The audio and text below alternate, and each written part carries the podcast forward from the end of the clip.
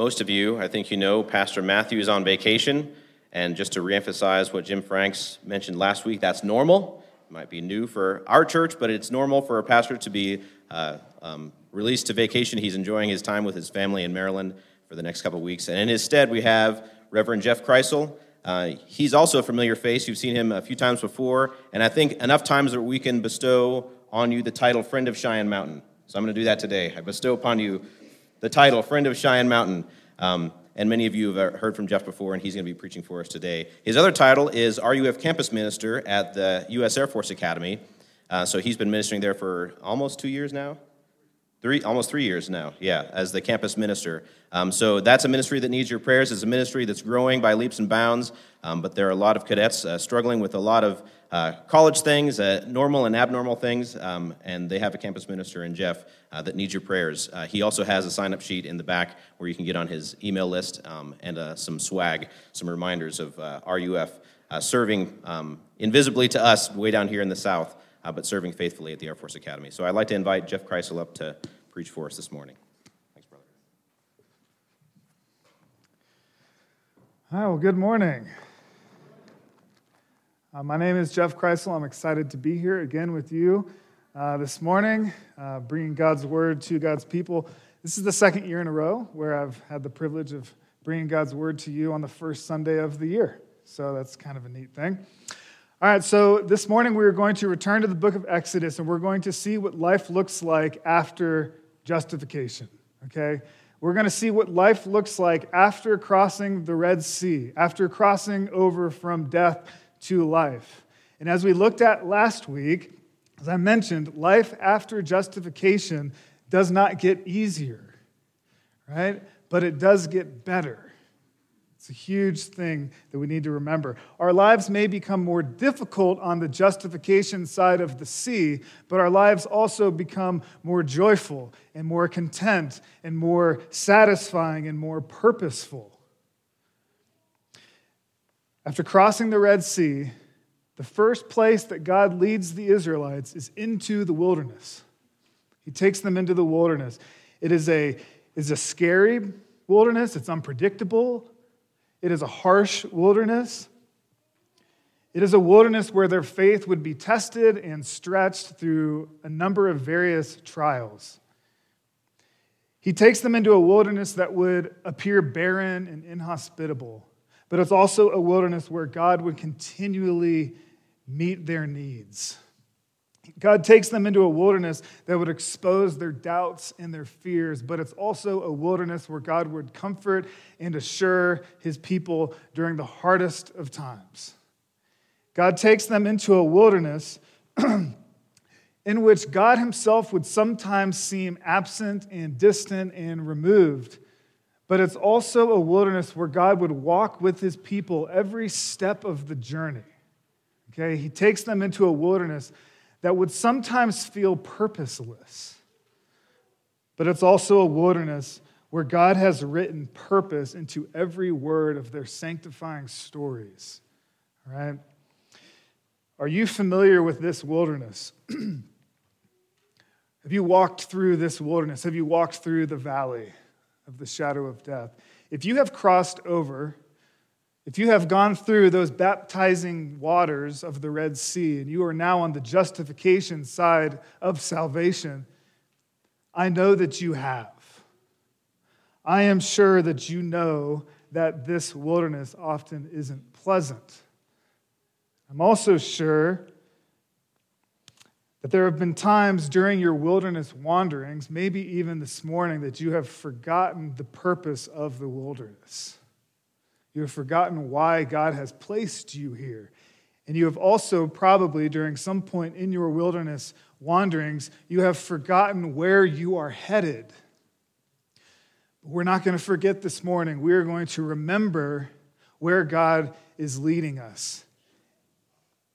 So buckle up, because we're heading into the sanctifying wilderness of the Christian life this morning. So I invite you all to please stand for the reading of God's holy, inerrant, and inspired word that is sufficient for our salvation. We'll be looking at Exodus 16, verses 1 through 4, then we're going to bounce and we're going to look at 13 through 21. They set out from Elim, and all the congregation of the people of Israel came to the wilderness of Sin, which is between Elim and Sinai, on the 15th day of the second month after they had departed from the land of Egypt. And the whole congregation of the people of Israel grumbled against Moses and Aaron in the wilderness. And the people of Israel said to them, Would that we had died by the hand of the Lord in the land of Egypt, when we sat by the meat pots and ate bread to the full.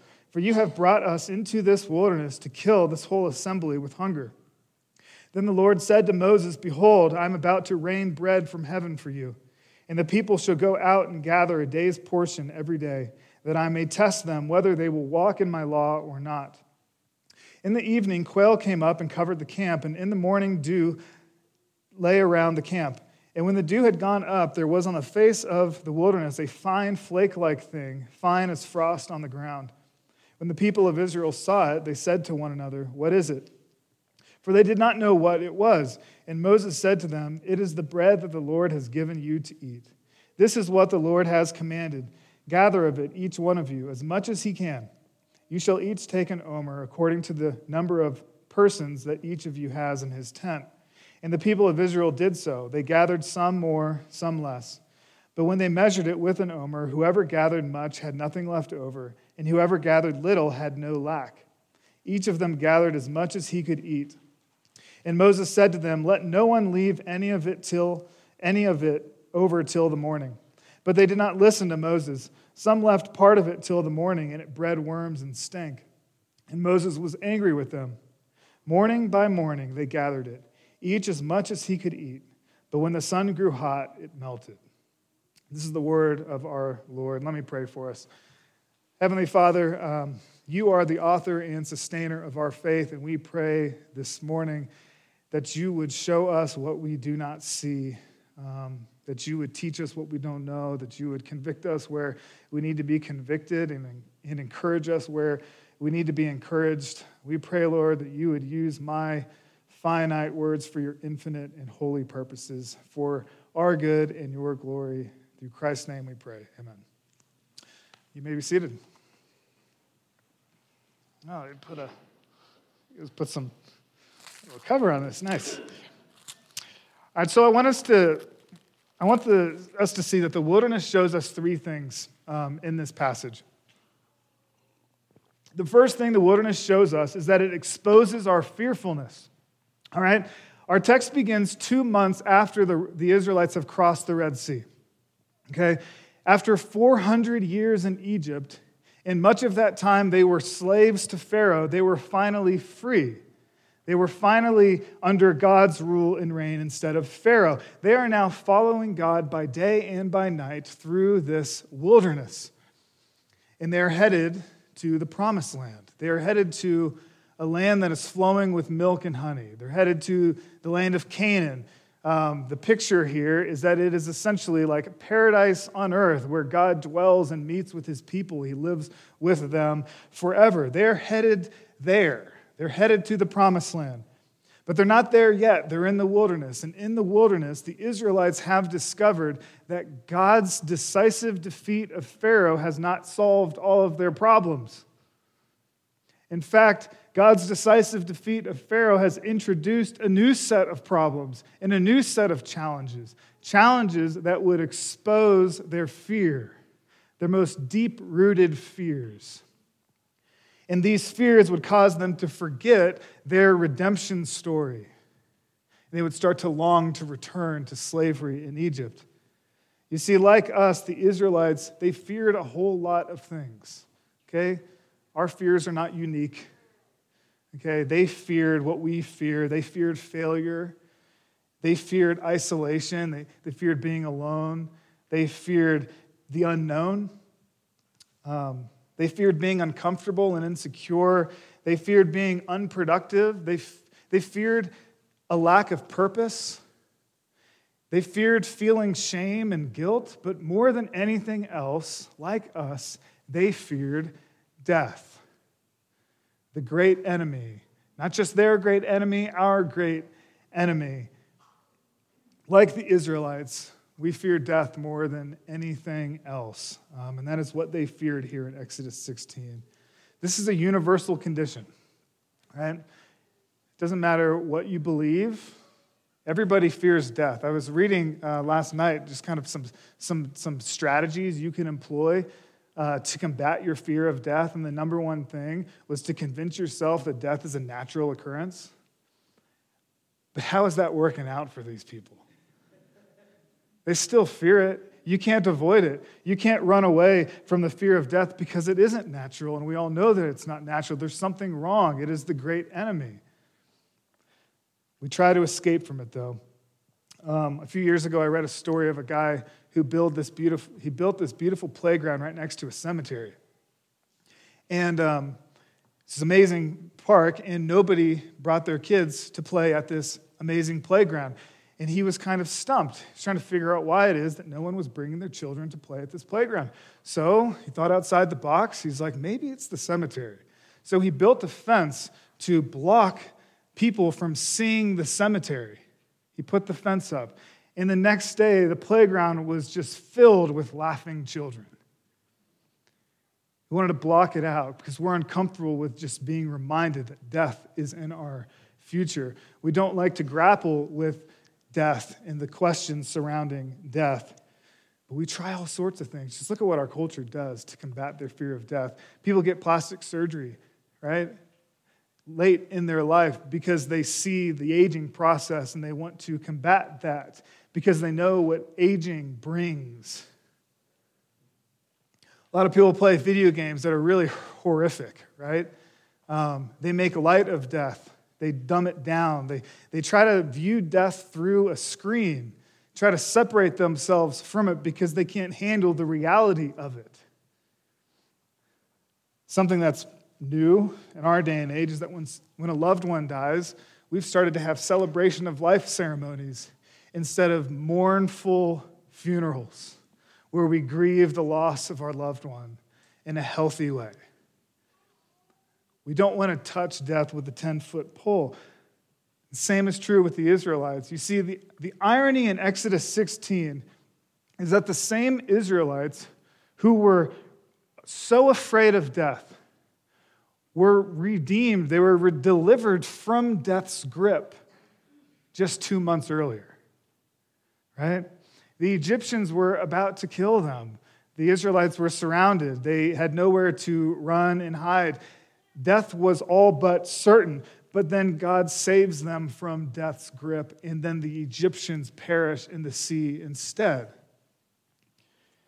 The threat to their lives had already been defeated. You see the irony here? It's an irony that is not unique to them. This irony pervades our lives as well. In the wilderness, our greatest fears are exposed, especially our fear of death. The wilderness it causes us to forget that God has already delivered us from death's grip. In the wilderness, we forget that Jesus already went through death in order to defeat death so that we wouldn't be afraid of death. In the wilderness, we forget that Jesus has already redeemed us. We're free. We don't have to be slaves of fear anymore. In the wilderness, the Israelites' fears were exposed.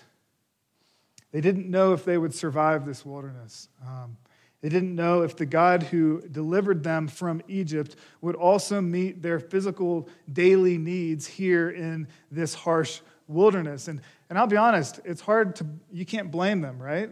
Um, they're in a really rough condition, right? Um, I have been to some, some Middle Eastern deserts in my time. Um, for many months, I've lived in Iraq and Afghanistan and Qatar and Kuwait. And I can tell y'all from my experience, these deserts are not hospitable places, right? Uh, they're dry, they are hot, the terrain is rock, rocky, and it's, it's really rough. It is not a hospitable place to be. And the Israelites have been wandering in this barren desert, which is what wilderness is actually translated to mean in Hebrew. It means desert. They've been wandering in this desert for two months now, and they have many mouths to feed and they have very little food and, water and shelter, and they have enemies surrounding them still. This is a fearful place to be, right? Why would God do such a thing? Why would He lead them here? Like, why wouldn't God just skip the whole wilderness wandering stage and like teleport His people from the Red Sea to the promised land? Why wouldn't He just rapture them up? There is purpose to the wilderness. God purposefully led the Israelites into the wilderness in order to expose and defeat their fears by strengthening their faith. Okay? He's going to expose and defeat their fear by strengthening their faith in the midst of the wilderness. My friends, while the wilderness is always painful, it is always purposeful. God understood that it would be easier to get the Israelites out of Egypt than to get Egypt out of the Israelites, right? The Israelites have been in Egypt for 400 years. They have adopted their idolatries, they have adopted their idols, they have adopted all of these sins.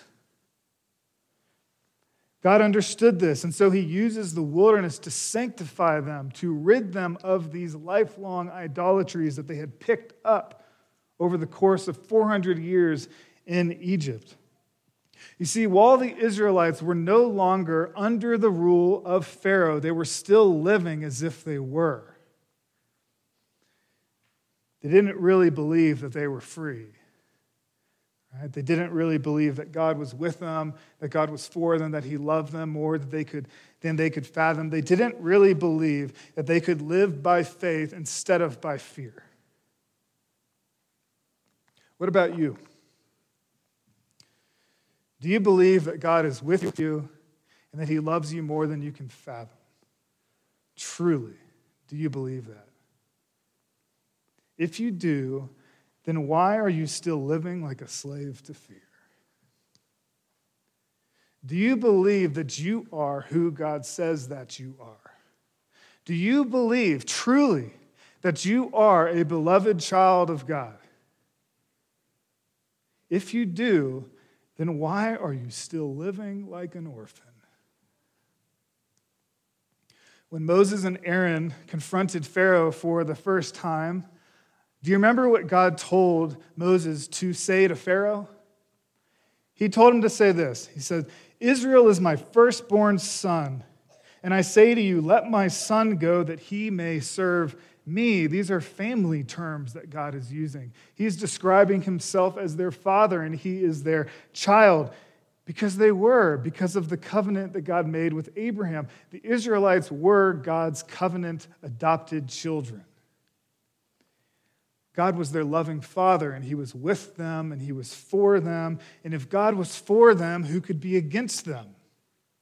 If God was with them, what could they fear?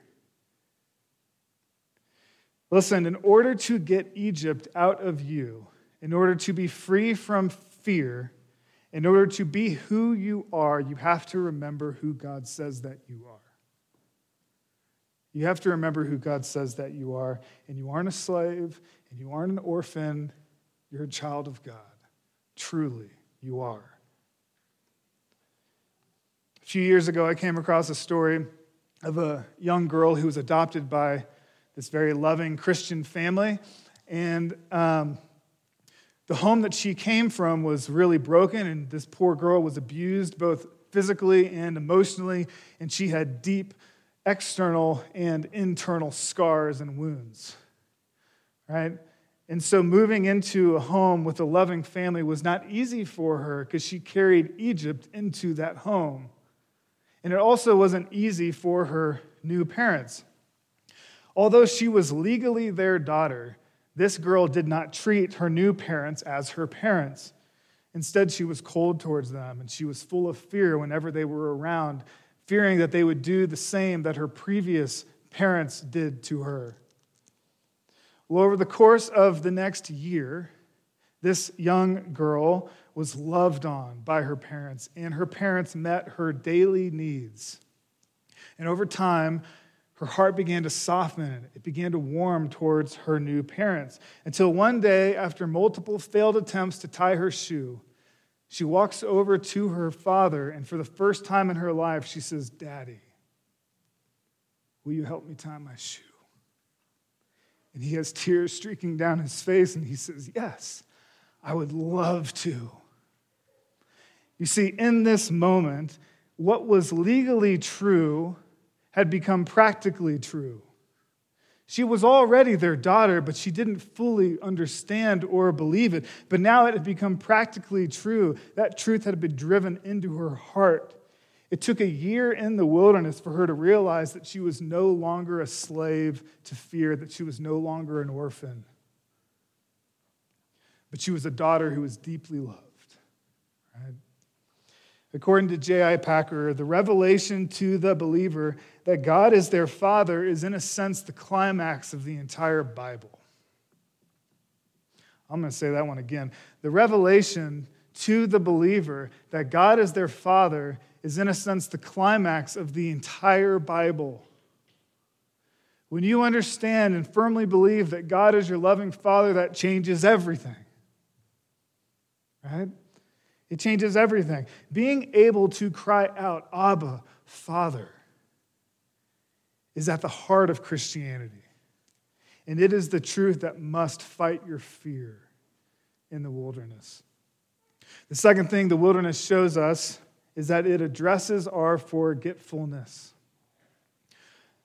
Our problem is like the Israelites. We are a very forgetful people. With the Israelites, God was visibly with them. He was visibly leading them by day and night through the wilderness. Um, they had just witnessed God perform 10 miraculous plagues to deliver them from slavery in Egypt. They got to see that with their own eyes. As we saw last week in Exodus 14, the Israelites just walked through the Red Sea on dry ground. But when hunger struck, they forgot their redemption story. It only t- took two months for spiritual amnesia to kick in. And they start to grumble and complain, and they start to long to return to Egypt of all places. And like I said last week, they start to rewrite history. They keep doing this, and they're going to do it over and over again throughout the remainder of their time in the wilderness. They rewrite history. Look at verse 3. It says, they said, back in Egypt, we had meat pots. We had meat and bread. We had water. We had shelter. We had everything that we could have needed and then some, which is not true. Right? They say, What have you done bringing us out here into the wilderness? Back then, back there, we had everything we needed, but here we're barely surviving.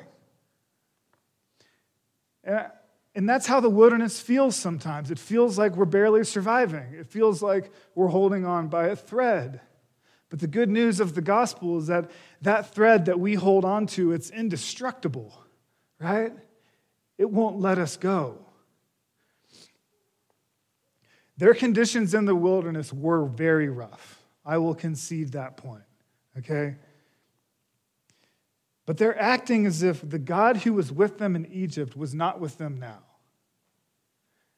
wondering, like, how could they not trust God after God just delivered them? The amazing thing about Exodus 16 is that even though the Israelites were grumbling and complaining and longing to go back to slavery in Egypt, God still gets down and ties their shoes. He knew their physical needs, and so he meets their physical needs. God knew that their fragile faith needed a daily divine reminder of their redemption, redemptive story. They needed to be reminded every single day of God's faithfulness towards them. And so he sends bread from heaven every single day. You see, the bread wasn't only to feed them, it was to remind them of who they were and where they were headed. I love this. This is often is overlooked. God doesn't just give them enough bread to survive the wilderness, He gives them plenty. He gives them an abundance of bread. In verse 18, it says, Each of them gathered as much as he could eat. Their stomachs were full. which was a rare experience, rare thing in the world back then and today. They were feasting in the wilderness. This was like an all you can eat buffet. God was not stingy. And God also, He wasn't just giving them like this buffet of tasteless, stale bread, like the bare minimum. He was giving them bread that tasted like honey which was the delicacy of the day. He was giving them bread that tasted like heaven. Right? And you see what God is doing here. He's giving them this honey bread feast in order to give them a taste, a foretaste of what they will one day experience, what they will enjoy.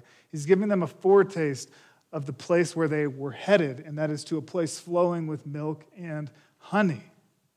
He's giving them a taste of paradise in the wilderness.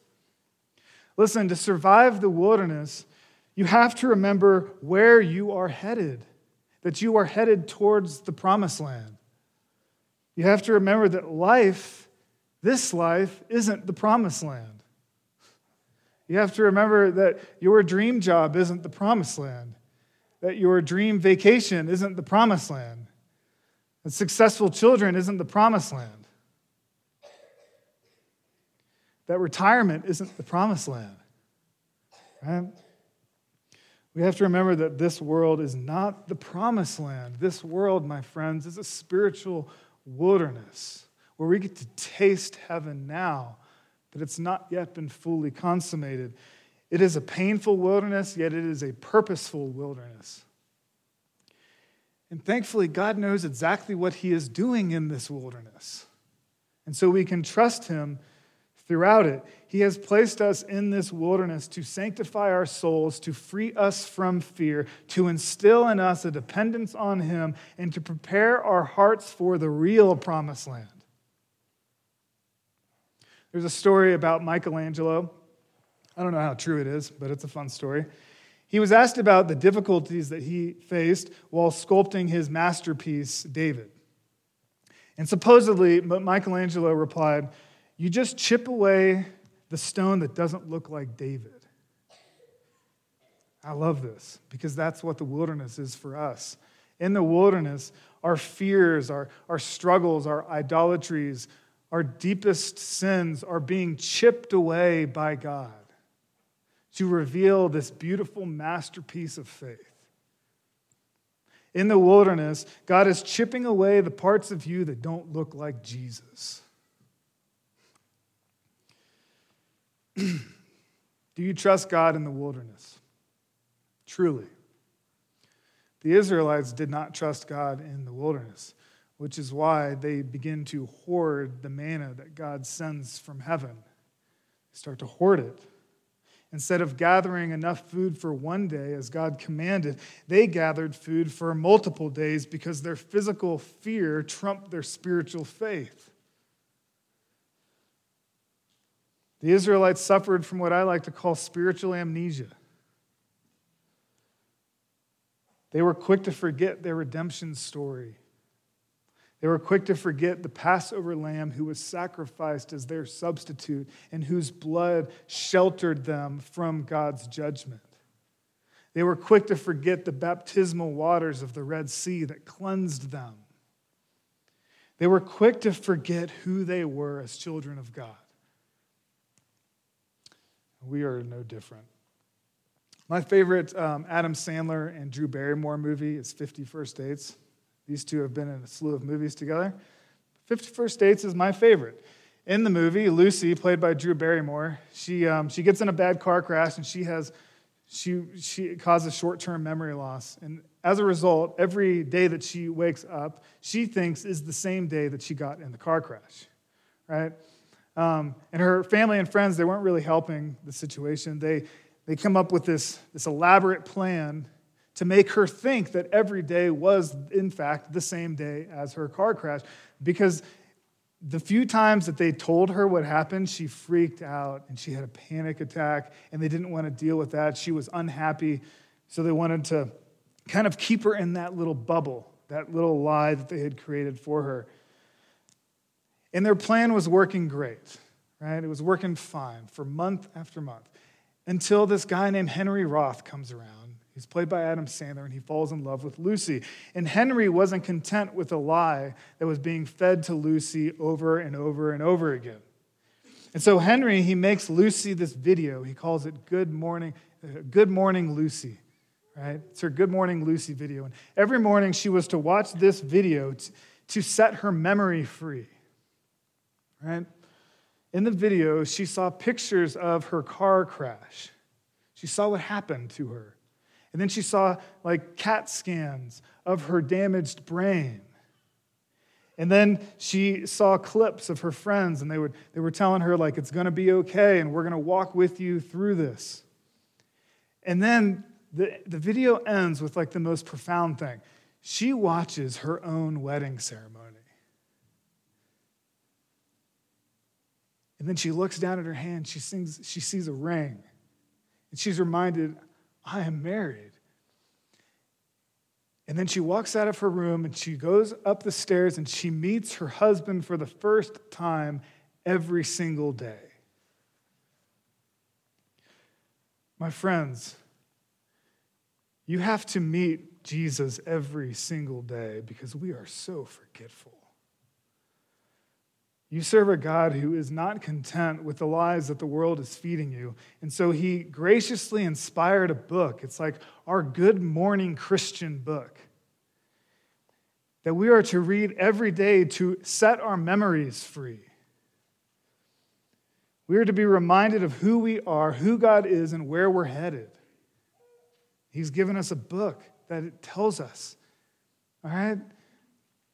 You need to be reminded of your redemption story every day. You need to be reminded of Genesis 3, the event that caused your spiritual amnesia, that explains all of the, the, the bad in the world, right? You need to remember that you are married to a Savior who, despite your many flaws, chose to set his love on you. That's the greatest news you'll ever hear. The third thing the wilderness shows us is that it strengthens our faithfulness. In order to survive the wilderness, we have to remember our redemption story, right? And to help us remember, God has graciously given us a taste of heaven now in the midst of the wilderness. I'm going to give you three things that God has given to us to get through the wilderness. First, He gives us a Christian family. Did you notice how the Israelites gathered manna every morning? They were to gather bread as a family, as a community. They didn't go out into the wilderness alone. They went together to, to find manna and to feast on this bread. They didn't go as individuals, they went together as a family. And we are to do the same. You and I, we cannot survive the wilderness alone. You can try all you want, but it's not going to work. Okay, you can't survive this wilderness alone. You need this family that God has graciously given to us. And my friends, this family is a taste of heaven now. This morning, we're going to celebrate the Lord's Supper. In this meal, it's a family meal. You don't take it as an individual, we take it corporately. We take it together because it is a family meal. We take it together in faith. The second thing that God gives us is the Sabbath. Since God made us, He knows what is best for us. He knows better than we do. He knows that we have a limited bandwidth, right? He knows that we can't go forever. He knows that we need to slow down and take a deep breath and rest. He knows that we need a day each week to fix our eyes on Him. In Exodus 16, God set aside the Sabbath. It wasn't to be a day of labor, it was to be a day of rest for the Israelites, and it is the same for us. The Sabbath, it may not make economic sense, but it makes divine sense, and that's where true wisdom lies. Wisdom is believing and trusting that God knows what's best for you Listen, we are wired for worship. Um, and God gave us a day each week for worship to remember who God is, to remember who we are, and to remember where we're headed. The Sabbath is a gift from God, it is a taste of heaven. The rest that we experience each Sabbath, each Sunday, it is a taste of heaven in the wilderness. The third thing God gives us is bread. And He gives us an abundance of bread. He gives us the one bread that actually satisfies our hunger. Get this the word manna, it literally means, what is it? Or what is this? That's what they named the bread because they had no idea what it was or where it came from. But they still feasted on this bread in faith to survive the wilderness. Similarly, after Jesus calmed the storm in Mark 14, do you remember what the disciples said to one another? Who is this? That even the winds and the seas obey him. In Luke 5, after Jesus heals the paralyzed man, do you remember what the Pharisees said to one another? Who is this? Who can forgive sins but God alone? You see, the Pharisees and the disciples, they didn't fully understand who Jesus was. The answer to this question, who is this? It comes from a very unlikely person in Matthew 27. After Jesus was crucified and the curtain in the temple was torn in two and the barrier that separated God from his people was removed, the earth shook, and the centurion who nailed Jesus to the cross looks over at his friends and says, Truly, this was the Son of God It clicked for him, right? And the centurion feasted on Christ in faith in the midst of the wilderness. Listen, do you see the connection between the manna that came down from heaven in Exodus 16 and Jesus Christ? We read from John 6 earlier. They're the same thing, right? Jesus says in John 6 35, I am the bread of life. Whoever comes to me shall not hunger. You see, the manna that came down from heaven and satisfied the fearful and forgetful Israelites is the same bread that comes down from heaven to feed fearful and forgetful us. And we don't just get a taste of it, right? we get the fullest and final revelation of God Himself in Jesus Christ. Listen, when one of my kids is hungry, they don't look at their report cards to satisfy their hunger. They don't look at their bank accounts or their Instagram feeds. They come to me and they say, Hey, Dad, I'm hungry. Can you give me something to eat? They go to the right source to satisfy their hunger. Likewise, we are God's children, and we have to go to the right source to satisfy our soul's deepest hunger. Because it's the only place where we'll actually find satisfaction. We are to be a people who, like in John 6, say, Give us this bread always. We're to be a people who pray, Give us this day our daily bread. In other words, give me this day Jesus. And tomorrow, give me Jesus. And the next day, give me Jesus. And next week, give me Jesus. Next month, give me Jesus. Next year, give me Jesus. And give me Jesus every single day until it's my last day. Because on that day, I won't just get a taste. We're going to feast. Brothers and sisters, this year I pray that you remember this life changing truth.